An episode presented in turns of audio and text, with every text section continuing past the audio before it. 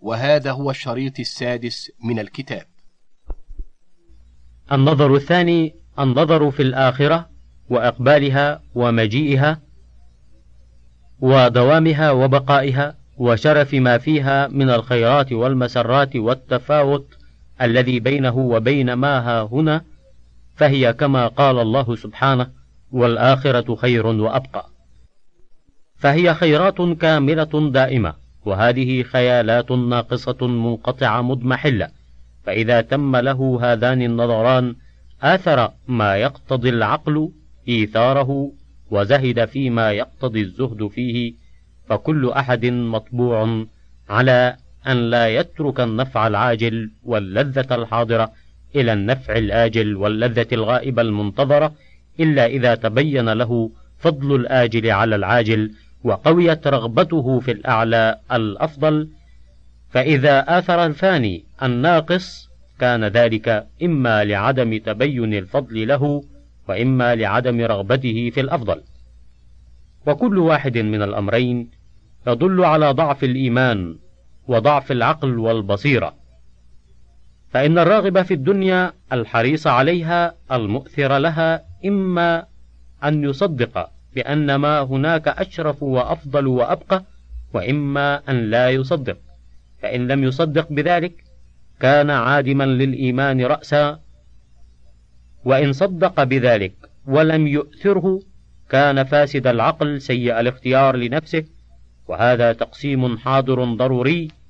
لا ينفك العبد من أحد القسمين منه فإيثار الدنيا على الآخرة. إما من فساد في الإيمان وإما من فساد في العقل وما أكثر ما يكون منهما.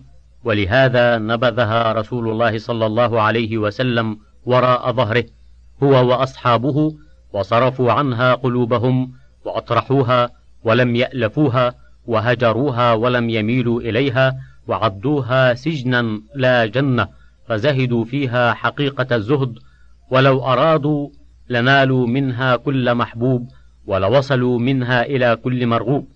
فقد عرضت عليهم مفاتيح كنوزها فردوها وفاضت على أصحاب رسول الله فآثروا بها ولم يبيعوا حظهم من الآخرة بها وعلموا أنها معبر وممر لا دار مقام ومستقر وأنها دار عبور لا دار سرور وأنها سحابة صيف.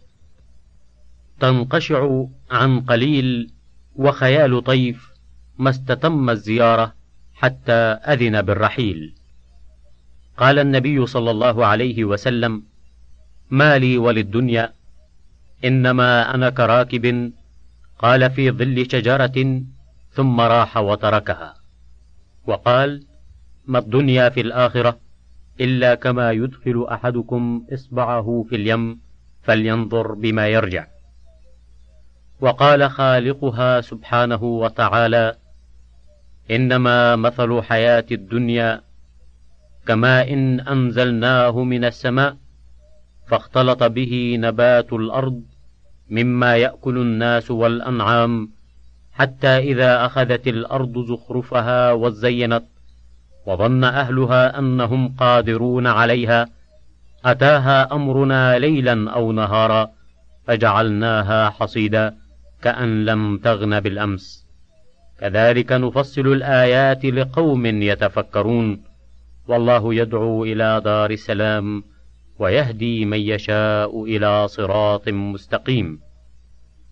فأخبر عن خسة الدنيا وزهد فيها وأخبر عن دار السلام ودعا إليها وقال تعالى واضرب لهم مثل الحياة الدنيا كماء إن أنزلناه من السماء فاختلط به نبات الأرض فأصبح هشيما تذروه الرياح وكان الله على كل شيء مقتدرا. المال والبنون زينة الحياة الدنيا والباقيات الصالحات خير عند ربك ثوابا وخير أملا. وقال تعالى اعلموا أنما الحياة الدنيا لعب ولهو وزينة وتفاخر بينكم وتكاثر في الأموال والأولاد كمثل غيث أعجب الكفار نباته ثم يهيج فتراه مصفرا ثم يكون حطاما وفي الآخرة عذاب شديد ومغفرة من الله ورضوان وما الحياة الدنيا إلا متاع الغرور. وقال تعالى زين للناس حب الشهوات من النساء والبنين والقناطير المقنطرة من الذهب والفضة والخيل المسومة والأنعام والحرث ذلك متاع الحياة الدنيا والله عنده حسن المآب. قل أنبئكم بخير من ذلكم للذين اتقوا عند ربهم جنات تجري من تحتها الأنهار خالدين فيها وأزواج مطهرة ورضوان من الله والله بصير بالعباد. وقال تعالى وفرحوا بالحياة الدنيا وما الحياة الدنيا في الآخرة إلا متاع. وقد توعد سبحانه أعظم الوعيد لمن رضي بالحياة الدنيا واطمأن بها وغفل عن آياته ولم يرج لقاءه فقال إن الذين لا يرجون لقاءنا ورضوا بالحياة الدنيا واطمأنوا بها والذين هم عن آياتنا غافلون أولئك مأواهم النار بما كانوا يكسبون. وعير سبحانه من رضي بالدنيا من المؤمنين فقال يا أيها الذين آمنوا ما لكم إذا قيل لكم انفروا في سبيل الله اثاقلتم إلى الأرض أرضيتم بالحياة الدنيا من الآخرة فما متاع الحياة الدنيا في الآخرة إلا قليل. وعلى قدر رغبة العبد في الدنيا ورضاه بها يكون تثاقله عن طاعة الله وطلب الآخرة. ويكفي في الزهد في الدنيا قوله تعالى أفرأيت إن متعناهم سنين ثم جاءهم ما كانوا يوعدون؟ ما أغنى عنهم ما كانوا يمتعون؟ وكقوله تعالى ويوم نحشرهم كأن لم يلبثوا إلا ساعة من النهار يتعارفون بينهم وقوله كأنهم يوم يرون ما يوعدون لم يلبثوا إلا ساعة من نهار بلاغ فهل يهلك إلا القوم الفاسقون؟ وقوله تعالى يسألونك عن الساعة أيان مرساها؟ فيما أنت من ذكراها إلى ربك منتهاها؟ إنما أنت منذر من يخشاها كأنهم يوم يرونها لم يلبثوا إلا عشية أو ضحاها. وقوله ويوم تقوم الساعة يقسم المجرمون ما لبثوا غير ساعة. وقوله قال كم لبثتم في الأرض عدد سنين؟ قالوا لبثنا يوما أو بعض يوم. فاسأل العادين قال إن لبثتم إلا قليلا لو أنكم كنتم تعلمون. وقوله يوم ينفخ في الصور ونحشر المجرمين يومئذ زرقا يتخافتون بينهم إن لبثتم إلا عشرا. نحن أعلم بما يقولون. إذ يقول أمثلهم طريقة إن لبثتم إلا يوما والله المستعان وعليه التكلان قاعدة. أساس كل خير أن تعلم أن ما شاء الله كان وما لم يشأ لم يكن. فتتيقن حينئذ أن الحسنات من نعمه فتشكره عليها وتتضرع إليه أن لا يقطعها عنك وأن السيئات من خذلانه وعقوبته. فتبتهل إليه أن يحول بينك وبينها وأن لا يكلك في فعل الحسنات وترك السيئات إلى نفسك. وقد أجمع العارفون على أن كل خير أصله بتوفيق الله للعبد وكل شر أصله خذلانه لعبده. وأجمعوا أن التوفيق أن لا يكلك الله إلى نفسك وأن الخذلان هو أن يخلي بينك وبين نفسك. فإذا كان كل خير فأصله التوفيق وهو بيد الله لا بيد العبد فمفتاحه الدعاء والافتقار وصدق اللجوء والرغبة والرهبة إليه. فمتى أعطى العبد هذا المفتاح؟ فقد أراد أن يفتح له ومتى أضله عن هذا المفتاح بقي باب الخير مرتجا دونه. قال أمير المؤمنين عمر بن الخطاب إني لا أحمل هم الإجابة ولكن هم الدعاء. فإذا ألهمت الدعاء فإن الإجابة معه. وعلى قدر نية العبد وهمته ومراده ورغبته في ذلك يكون توفيقه سبحانه وإعانته.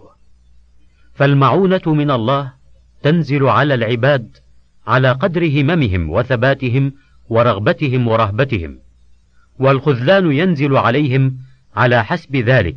فالله سبحانه أحكم الحاكمين وأعلم العالمين يضع التوفيق في مواضعه اللائق به والخذلان في مواضعه اللائق به وهو العليم الحكيم. وما أتي من أتي إلا من قبل إضاعة الشكر وإهمال الافتقار والدعاء ولا ظفر من ظفر بمشيئة الله وعونه إلا بقيامه بشكر وصدق الافتقار والدعاء. وملاك ذلك الصبر فإنه من الإيمان بمنزلة الرأس من الجسد فإذا قطع الرأس فلا بقاء للجسد. ما ضرب عبد بعقوبة أعظم من قسوة القلب والبعد عن الله. خلقت النار لإذابة القلوب القاسية. أبعد القلوب من الله القلب القاسي. إذا قسي القلب قحطت العين. قسوة القلب من أربعة أشياء. إذا جاوزت قدر الحاجة. الأكل والنوم والكلام والمخالطة. كما أن البدن إذا مرض لم ينفع فيه الطعام والشراب فكذلك القلب إذا مرض بالشهوات لم تنجع فيه المواعظ. من أراد صفاء قلبه فليؤثر الله على شهوته. القلوب المتعلقة بالشهوات محجوبة عن الله بقدر تعلقها بها. القلوب آنية الله في أرضه فأحبها إليه أرقها وأصلبها وأصفاها. شغلوا قلوبهم بالدنيا ولو شغلوا بالله والدار الآخرة لجالت في معاني كلامه وآياته المشهودة ورجعت إلى أصحابها بغرائب الحكم وطرائف الفوائد. إذا غذي القلب بالتذكر وسقي بالتفكر ونقي من الضغط رأى العجائب وألهم الحكمة. ليس كل من تحلى بالمعرفة والحكمة وانتحلها كان من أهلها بل أهل المعرفة والحكمة الذين أحيوا قلوبهم بقتل الهوى. وأما من قتل قلبه فأحيي الهوى في نفسه فالمعرفة والحكمة عارية على لسانه. خراب القلب من الأمن والغفلة وعمارته من الخشية والذكر. إذا زهدت القلوب في موائد الدنيا قعدت على موائد الآخرة بين أهل تلك الدعوة. وإذا رضيت بموائد الدنيا فاتتها تلك الموائد. الشوق إلى الله ولقائه نسيم يهب على القلب يروح عنه وهج الدنيا. من وطن قلبه عند ربه سكن واستراح. ومن أرسله في الناس اضطرب واشتد به القلق. لا تدخل محبة الله في قلب فيه حب الدنيا إلا كما يدخل الجمل في سم الإبرة. إذا أحب الله عبدا اصطنعه لنفسه واجتماه لمحبته واستخلصه لعبادته فشغل همه به ولسانه بذكره وجوارحه بخدمته. والقلب يمرض كما يمرض البدن وشفاؤه في التوبة والحمية ويصدأ كما تصدأ المرآة وجلاءه بالذكر ويعرى كما يعرى الجسم وزينته التقوى ويجوع ويظمأ كما يجوع البدن. وطعامه وشرابه المعرفة والمحبة والتوكل والإنابة والخدمة. إياك والغفلة عمن جعل لحياتك أجلا ولأيامك وأنفاسك أمدا. ومن كل ما سواه بد ولا بد لك منه. من ترك الاختيار والتدبير في طلب زيادة دنيا أو جاه أو في خوف نقصان أو في التخلص من عدو توكلا على الله وثقة بتدبيره له وحسن اختياره له فألقى كنفه بين يديه وسلم الأمر إليه ورضي بما يقضيه له استراح من الهموم والغموم والأحزان. ومن أبى إلا تدبيره لنفسه وقع في النكد والنصب وسوء الحال والتعب فلا عيش يصفو ولا قلب يفرح ولا عمل يزكو ولا أمل يقوم ولا راحة تدوم. والله سبحانه سهل لخلقه السبيل إليه وحجبهم عنه بالتدبير فمن رضي بتدبير الله له وسكن إلى اختياره وسلم لحكمه أزال ذلك الحجاب. فافضى القلب إلى ربه واطمأن إليه وسكن. المتوكل لا يسأل غير الله ولا يرد على الله ولا يدخر مع الله. من شغل بنفسه شغل عن غيره ومن شغل بربه شغل عن نفسه. الإخلاص هو ما لا يعلمه ملك فيكتبه ولا عدو فيفسده ولا يعجب به صاحبه فيبطله. الرضا سكون القلب تحت مجاري الأحكام. الناس في الدنيا معذبون على قدر هممهم بها. للقلب ستة مواطن يجول فيها لا سابع لها. ثلاثة سافلة، وثلاثة عالية.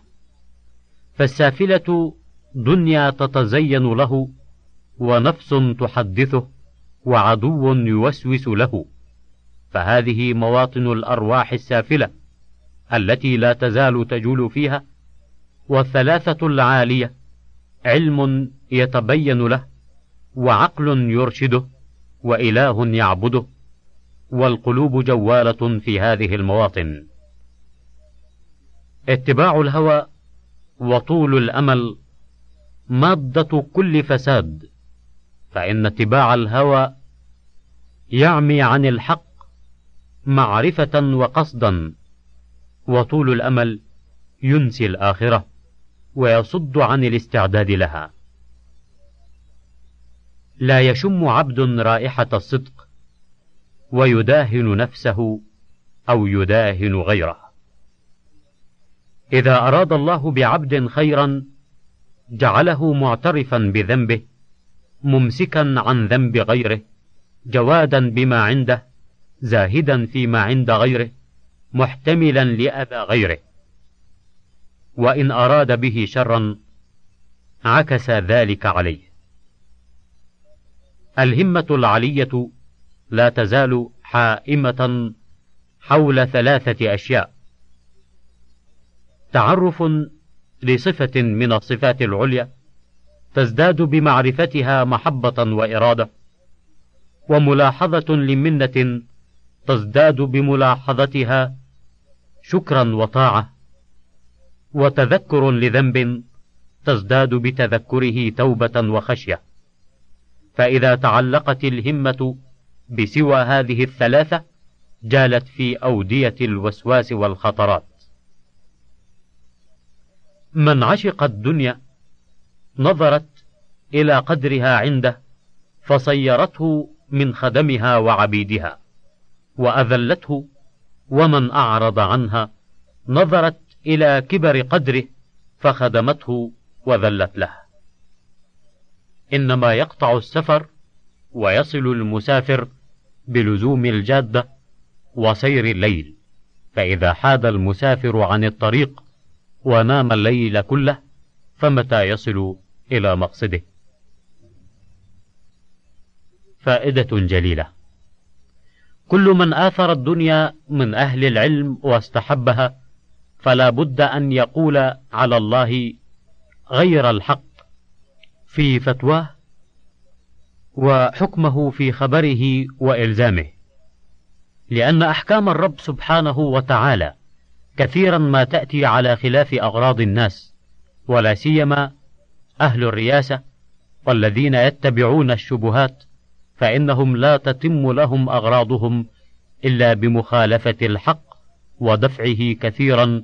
فإذا كان العالم والحاكم محبين للرياسة متبعين للشهوات لم يتم لهما ذلك إلا بدفع ما يضاده من الحق ولا سيما إذا قامت له شبهة. فتتفق الشبهة والشهوة ويثور الهوى فيخفى الصواب وينطمس وجه الحق وإن كان الحق ظاهرا لا خفاء به ولا شبهة فيه. أقدم على مخالفته وقال لي مخرج بالتوبة. وفي هؤلاء وأشباههم قال تعالى فخلف من بعدهم خلف أضاعوا الصلاة واتبعوا الشهوات. وقال تعالى فيهم أيضا فخلف من بعدهم خلف ورثوا الكتاب يأخذون عرض هذا الأدنى ويقولون سيغفر لنا وإن يأتهم عرض مثله يأخذوه. ألم يؤخذ عليهم ميثاق الكتاب أن لا يقولوا على الله إلا الحق ودرسوا ما فيه؟ والدار الآخرة خير للذين يتقون أفلا تعقلون؟ فأخبر سبحانه أنهم أخذوا العرض الأدنى مع علمهم بتحريمه عليهم وقالوا سيغفر لنا وإن عرض لهم عرض آخر أخذوه فهم مصرون على ذلك وذلك هو الحامل لهم على أن يقولوا على الله غير الحق فيقولون هذا حكمه وشرعه ودينه وهم يعلمون أن دينه وشرعه وحكمه خلاف ذلك أو لا يعلمون أن ذلك دينه وشرعه وحكمه فتارة يقولون على الله ما لا يعلمون وتارة يقولون عليه ما يعلمون بطلانه. وأما الذين يتقون فيعلمون أن الدار الآخرة خير من الدنيا فلا يحملهم حب الرياسة والشهوة على أن يؤثروا الدنيا على الآخرة. وطريق ذلك أن يتمسكوا بالكتاب والسنة. ويستعينوا بالصبر والصلاة ويتفكروا في الدنيا وزوالها وخستها والآخرة وإقبالها ودوامها. وهؤلاء لا بد أن يبتدعوا في الدين مع الفجور في العمل فيجتمع لهم الأمران. فإن اتباع الهوى يعمي عين القلب فلا يميز بين السنة والبدعة أو ينكسه فيرى البدعة سنة والسنة بدعة فهذه آفة العلماء إذا آثروا الدنيا واتبعوا الرياسات والشهوات. وهذه الآيات فيهم إلى قوله واتل عليهم نبأ الذي آتيناه آياتنا فانسلخ منها فاتبعه الشيطان فكان من الغاوين ولو شئنا لرفعناه بها ولكنه أخلد إلى الأرض.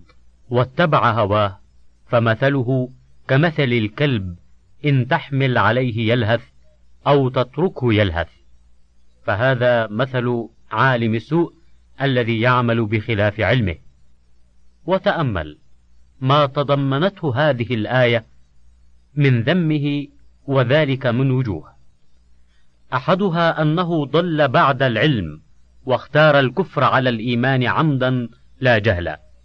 وثانيها أنه فارق الإيمان مفارقة من لا يعود إليه أبدا فإنه انسلخ من الآيات بالجملة كما تنسلخ الحية من قشرها ولو بقي معه منها شيء لم ينسلخ منها.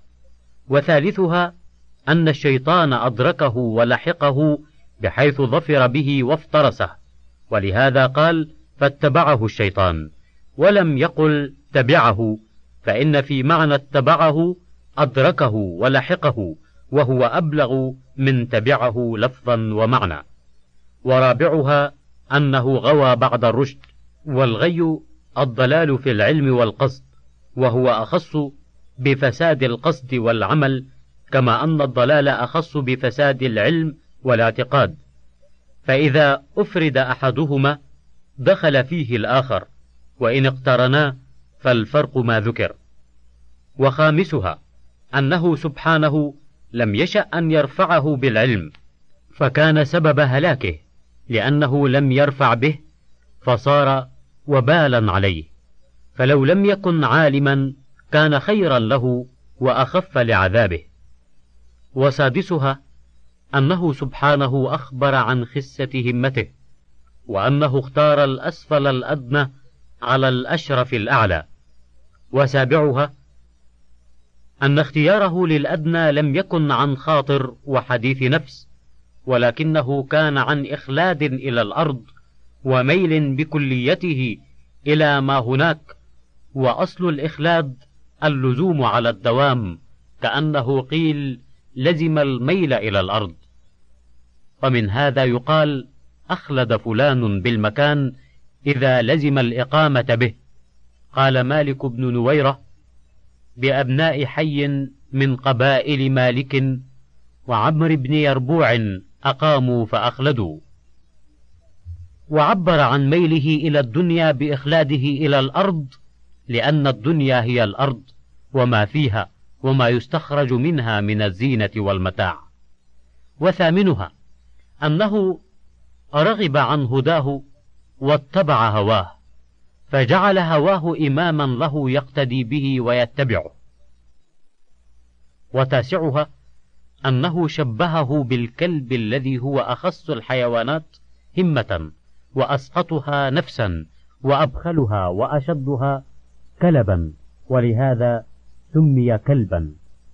وعاشرها أنه شبه لهثه على الدنيا وعدم صبره عنها وجزعه لفقدها وحرصه على تحصيلها بلهث الكلب في حالتي تركه والحمل عليه بالطرد.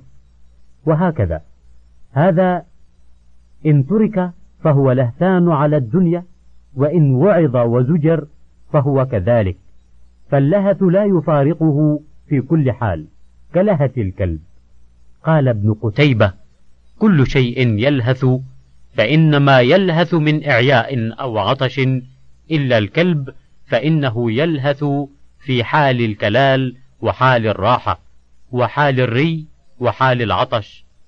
فضربه الله مثلا لهذا الكافر فقال إن وعظته فهو ضال وإن تركته فهو ضال كالكلب إن طردته لهث وإن تركته على حاله لهث وهذا التمثيل لم يقع بكل كلب وإنما وقع بالكلب اللاهث وذلك أخس ما يكون وأشنعه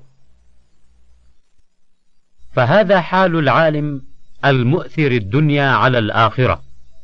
وأما العابد الجاهل فآفته من إعراضه عن العلم وأحكامه وغلبة خياله وذوقه ووجده وما تهواه نفسه.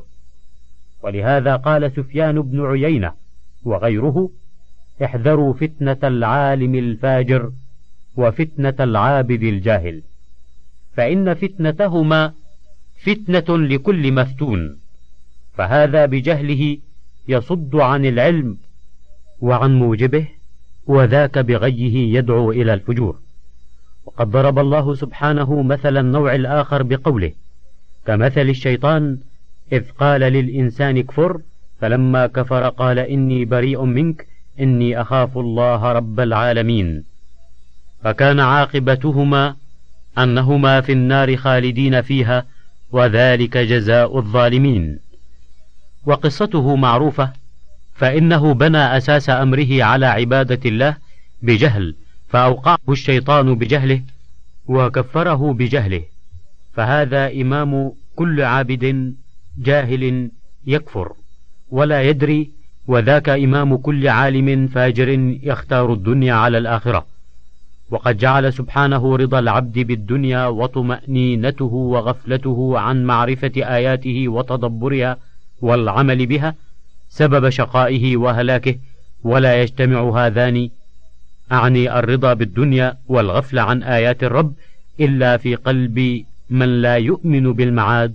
ولا يرجو لقاء رب العباد وإلا فلو رسخ قدمه في الإيمان بالمعاد لما رضي الدنيا ولا اطمأن إليها ولا أعرض عن آيات الله.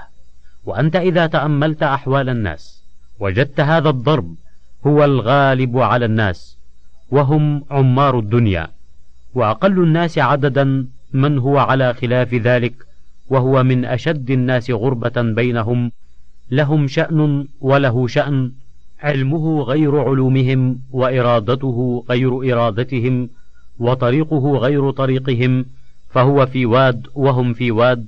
قال تعالى إن الذين لا يرجون لقاءنا ورضوا بالحياة الدنيا واطمأنوا بها والذين هم عن آياتنا غافلون أولئك مأواهم النار بما كانوا يكسبون.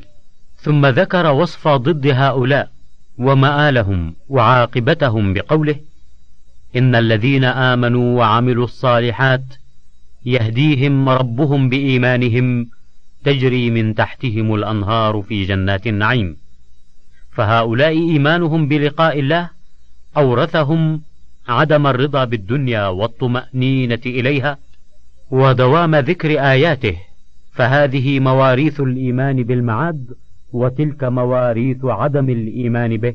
والغفلة عنه. فائدة عظيمة. أفضل ما اكتسبته النفوس وحصلته القلوب ونال به العبد الرفعة في الدنيا والآخرة هو العلم والإيمان. ولهذا قرن بينهما سبحانه بقوله وقال الذين أوتوا العلم والإيمان لقد لبثتم في كتاب الله إلى يوم البعث. وبقوله يرفع الله الذين آمنوا منكم والذين أوتوا العلم درجات.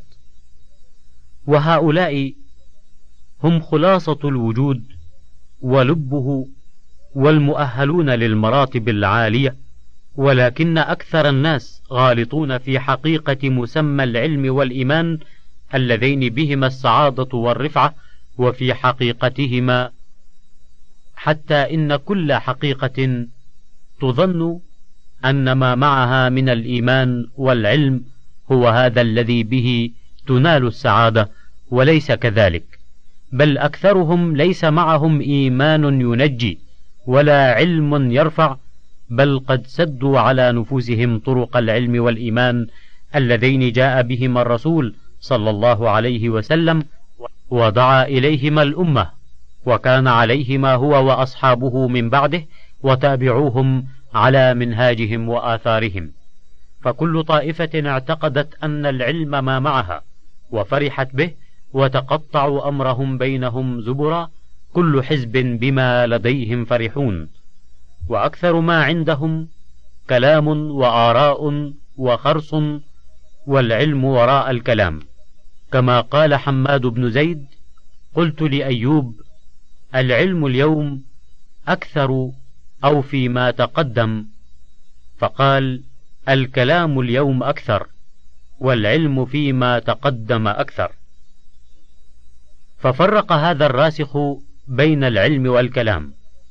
فالكتب كثيرة جدا والكلام والجدال والمقدرات الذهنية كثيرة والعلم بمعزل عن أكثرها وهو ما جاء به الرسول عن الله قال تعالى فمن حاجك فيه من بعد ما جاءك من العلم وقال ولئن اتبعت أهواءهم بعد الذي جاءك من العلم وقال في القرآن أنزله بعلمه أي وفيه علمه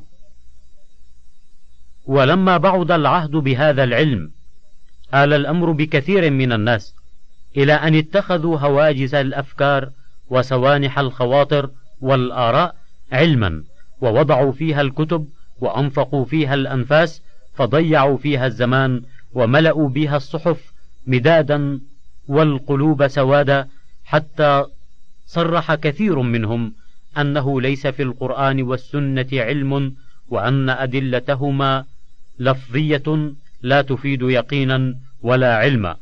وصرخ الشيطان بهذه الكلمة فيهم وأذن بها بين أظهرهم حتى أسمعها دانيهم لقاصيهم فانسلخت بها القلوب من العلم والإيمان كانسلاخ الحية من قشرها والثوب من لابسه. قال الإمام العلامة شمس الدين ابن القيم ولقد أخبرني بعض أصحابنا عن بعض أتباع أتباع تلاميذ هؤلاء أنه رآه يشتغل في بعض كتبهم ولم يحفظ القرآن فقال له لو حفظت القرآن أولا كان أولى فقال وهل في القرآن علم؟ قال ابن القيم وقال لي بعض أئمة هؤلاء إنما نسمع الحديث لأجل البركة لا لنستفيد منه العلم لأن غيرنا قد كفانا هذه المؤونة فعمدتنا على ما فهموه وقرروه ولا شك أن من كان هذا مبلغه من العلم فهو كما قال القائل نزلوا بمكة في قبائل هاشم ونزلت بالبطحاء أبعد منزلي. قال وقال لي شيخنا مرة في وصف هؤلاء إنهم طافوا على أرباب المذاهب ففازوا بأخس المطالب ويكفيك دليلا على أن هذا الذي عندهم ليس من عند الله ما ترى فيه من التناقض والاختلاف ومصادمة بعضه لبعض. قال تعالى ولو كان من عند غير الله لوجدوا فيه اختلافا كثيرا. وهذا يدل على أن ما كان من عنده سبحانه لا يختلف وأن ما اختلف وتناقض فليس من عنده.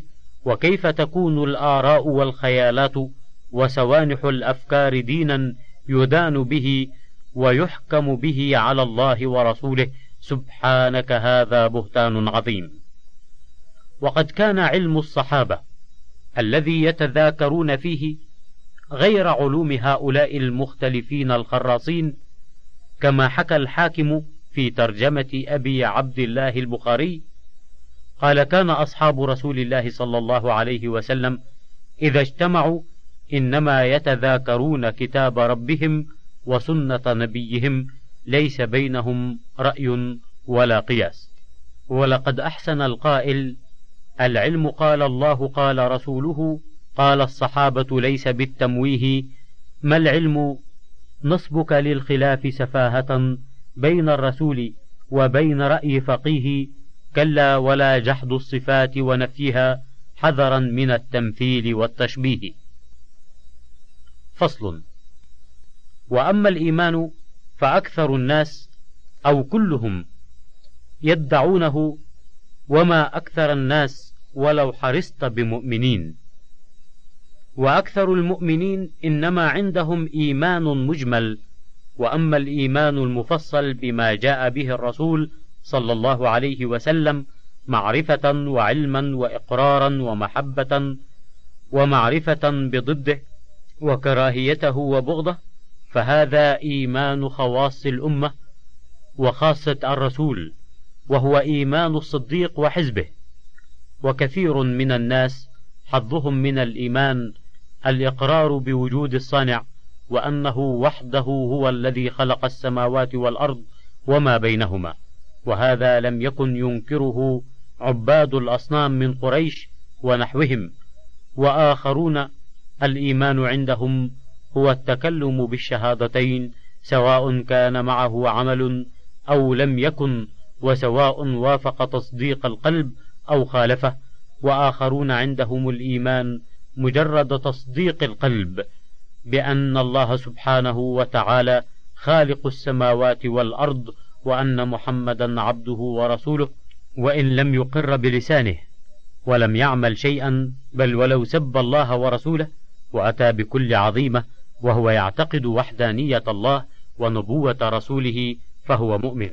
وآخرون عندهم الإيمان هو جحد صفات الرب تعالى من علوه على عرشه وتكلمه بكلماته وكتبه وسمعه وبصره ومشيئته وقدرته وإرادته وحبه وبغضه وغير ذلك مما وصف به نفسه ووصفه به رسوله فالإيمان عندهم إنكار حقائق ذلك كله وجحده والوقوف مع ما تقتضيه آراء المتهوكين وأفكار المخرصين الذين يرد بعضهم على بعض وينقض بعضهم قول بعض الذين هم كما قال عمر بن الخطاب والإمام أحمد مختلفون في الكتاب مخالفون للكتاب متفقون على مفارقة الكتاب.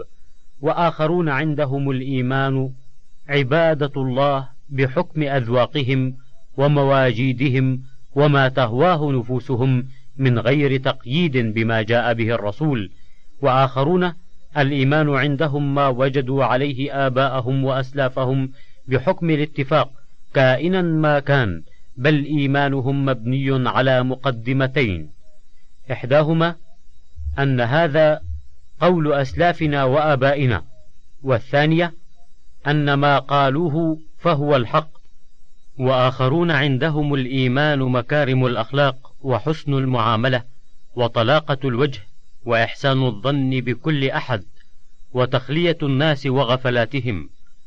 وآخرون عندهم الإيمان التجرد من الدنيا وعلائقها وتفريغ القلب منها والزهد فيها. فإذا رأوا رجلا هكذا جعلوه من سادات أهل الإيمان وإن كان منسلخا من الإيمان علما وعملا.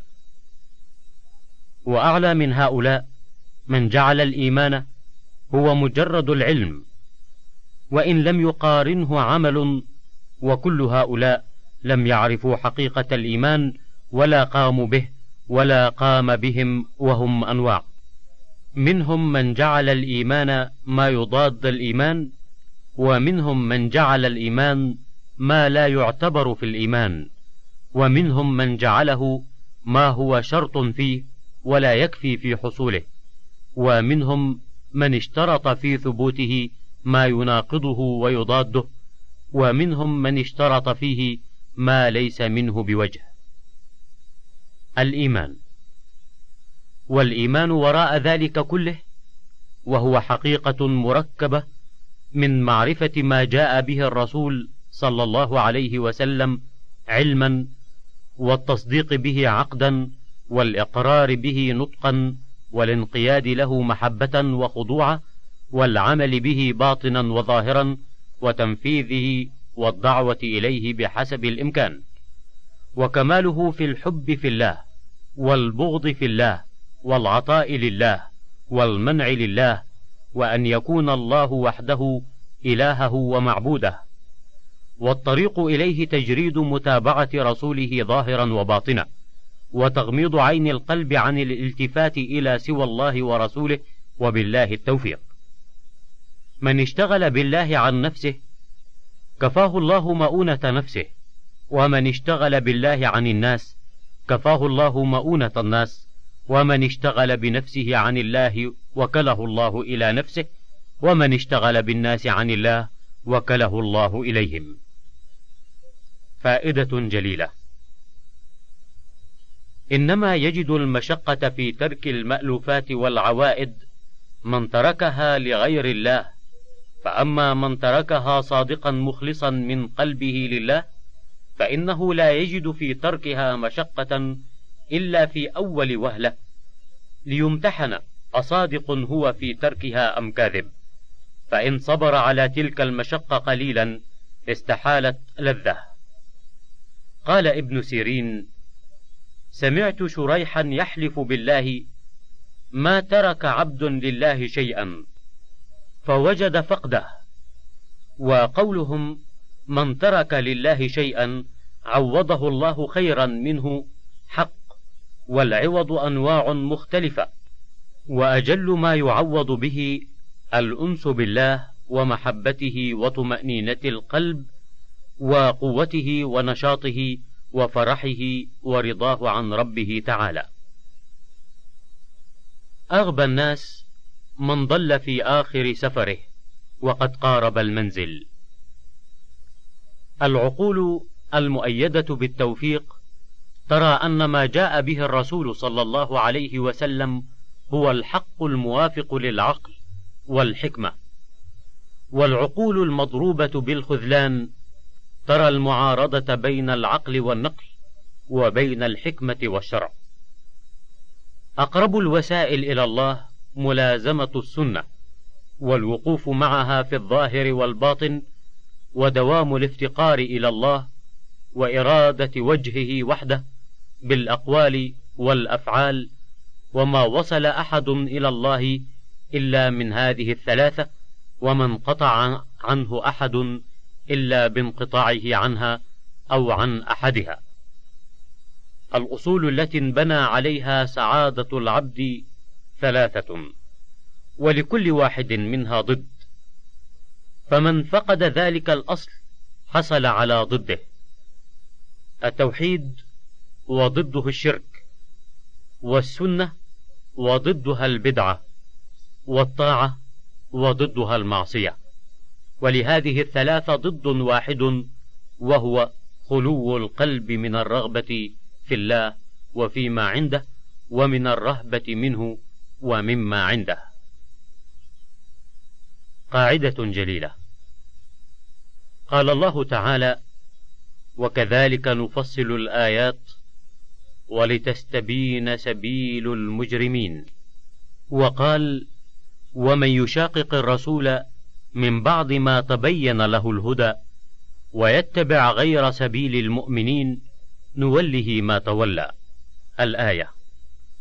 والله تعالى قد بين في كتابه سبيل المؤمنين مفصلة وسبيل المجرمين مفصلة وعاقبة هؤلاء مفصلة وعاقبة هؤلاء مفصلة وأعمال هؤلاء وأعمال هؤلاء وأولياء هؤلاء وأولياء هؤلاء وخذلانه لهؤلاء وتوفيقه لهؤلاء والأسباب التي وفق بها هؤلاء والأسباب التي خذل بها هؤلاء.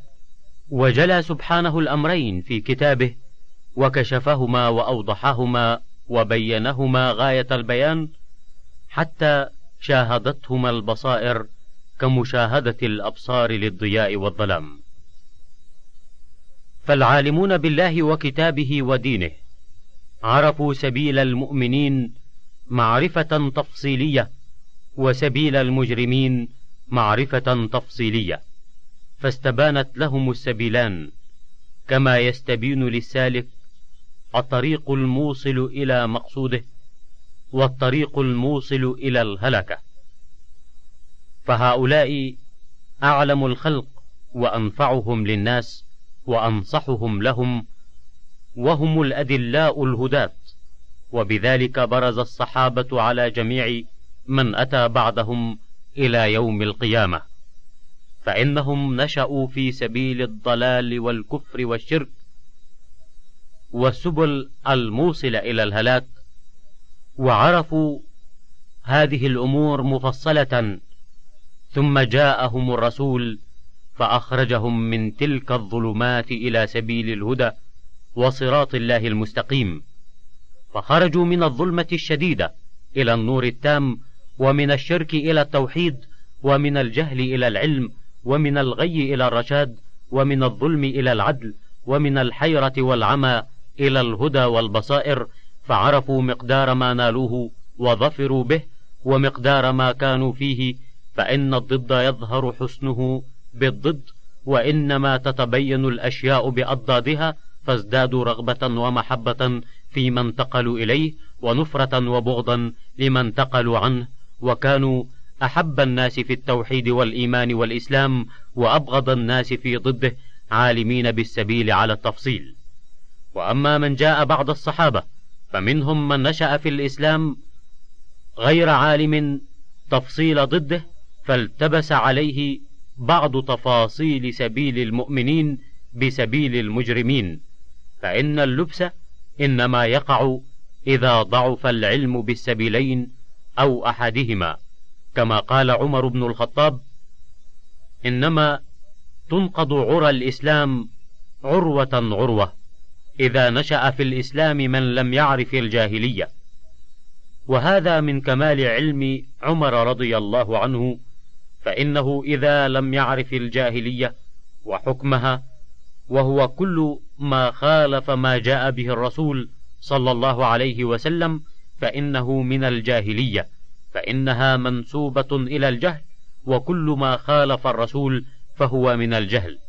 فمن لم يعرف سبيل المجرمين ولم تستبن له أوشك أن يظن في بعض سبيلهم أنها من سبيل المؤمنين. كما وقع في هذه الأمة من أمور كثيرة في باب الاعتقاد والعلم والعمل هي من سبيل المجرمين والكفار وأعداء الرسل أدخلها من لم يعرف أنها من سبيلهم في سبيل المؤمنين ودعا إليها وكفر من خالفها. واستحل منه ما حرمه الله ورسوله كما وقع لأكثر أهل البدع من الهمجية والقدرية والخوارج والروافض وأشباههم ممن ابتدع بدعة ودعا إليها وكفر من خالفها. الناس أربع فرق. الأولى من استبان له سبيل المؤمنين وسبيل المجرمين على التفصيل علما وعملا وهؤلاء أعلم الخلق.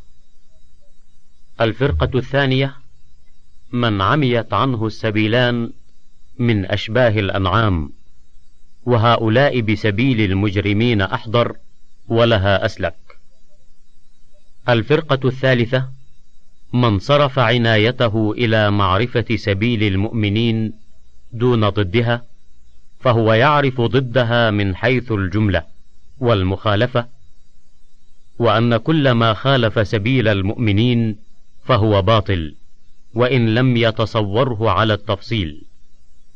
بل إذا سمع شيئا مما خالف سبيل المؤمنين صرف سمعه عنه ولم يشغل نفسه بفهمه ومعرفة وجه بطلانه. وهو بمنزلة من سلمت نفسه من إرادة الشهوات. فلم تخطر بقلبه ولم تدعه إليها نفسه بخلاف الفرقة الأولى فإنهم يعرفونها وتميل إليها نفوسهم ويجاهدونها على تركها لله. وقد كتبوا إلى عمر بن الخطاب يسألونه عن هذه المسألة. أيما أفضل رجل لم تخطر له الشهوات ولم تمر بباله أو رجل نازعته إليها نفسه فتركها لله. فكتب عمر إن الذي تشتهي نفسه المعاصي ويتركها لله عز وجل من الذين امتحن الله قلوبهم للتقوى لهم مغفرة وأجر عظيم. وهكذا من عرف البدع والشرك والباطل وطرقه. فأبغضها لله وحذرها وحذر منها ودفعها عن نفسه ولم يدعها تخدش وجه إيمانه ولا تورثه شبهة ولا شكا بل يزداد بمعرفتها بصيرة في الحق ومحبة له وكراهة لها ونفرة عنها أفضل مما لا تخطر بباله ولا تمر بقلبه فإنه كلما مرت بقلبه وتصورت له ازداد محبة للحق ومعرفة بقدره وسرورا به فيقوى إيمانه به كما أن صاحب خواطر الشهوات والمعاصي كلما مرت به فرغب عنها إلى ضدها ازداد محبة لضدها ورغبة فيه وطلبا له وحرصا عليه. فما ابتلى الله سبحانه عبده المؤمن بمحبة الشهوات والمعاصي وميل نفسه إليها إلا ليسوقه بها إلى محبة ما هو أفضل منها وخير له وأنفع وأدوم وليجاهد نفسه على تركها له سبحانه فتورثه تلك المجاهدة الوصول إلى المحبوب الأعلى. فكلما نازعته نفسه إلى تلك الشهوات واشتدت إرادته لها وشوقه إليها صرف ذلك الشوق والإرادة والمحبة إلى النوع العالي الدائم فكان طلبه له أشد وحرصه عليه أتم بخلاف النفس الباردة الخالية من ذلك. فإنها وإن كانت طالبة للأعلى لكن بين الطلبين فرق عظيم. ألا ترى أن من مشى إلى محبوبه على الجمر والشوك أعظم ممن مشى إليه راكبا على النجائب فليس من آثر محبوبه مع منازعة نفسه كمن آثره مع عدم منازعتها إلى غيره. فهو سبحانه يبتلي عبده بالشهوات إما حجابا له عنه أو حاجبا له يوصله إلى رضاه وقربه وكرامته. الفرقة الرابعة فرقة عرفت سبيل الشر والبدع والكفر مفصلة وسبيل المؤمنين مجملة وهذا حال كثير ممن اعتنى بمقالات الأمم ومقالات أهل البدع فعرفها على التفصيل ولم يعرف ما جاء به الرسول كذلك بل عرفه معرفة مجملة وإن تفصلت له في بعض الأشياء.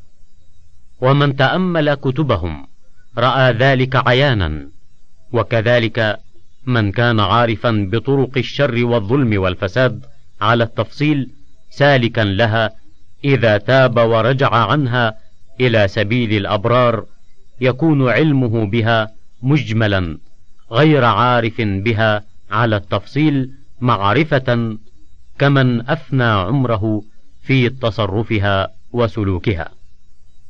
والمقصود أن الله سبحانه يحب أن تعرف سبيل أعدائه لتتجنب وتبغض كما يحب أن تعرف سبيل أوليائه لتحب وتسلك.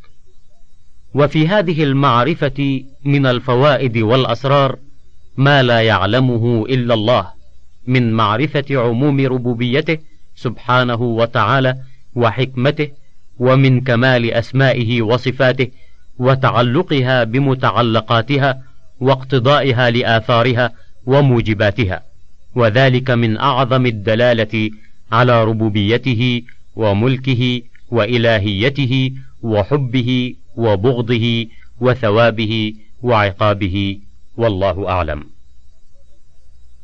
أرباب الحوائج على باب الملك يسألون قضاء حوائجهم وأولياؤه المحبون له الذين هو همهم ومرادهم جلساؤه وخواصه. فإذا أراد قضاء حاجة واحد من أولئك أذن لبعض جلسائه وخاصته أن يشفع فيه رحمة له وكرامة للشافع.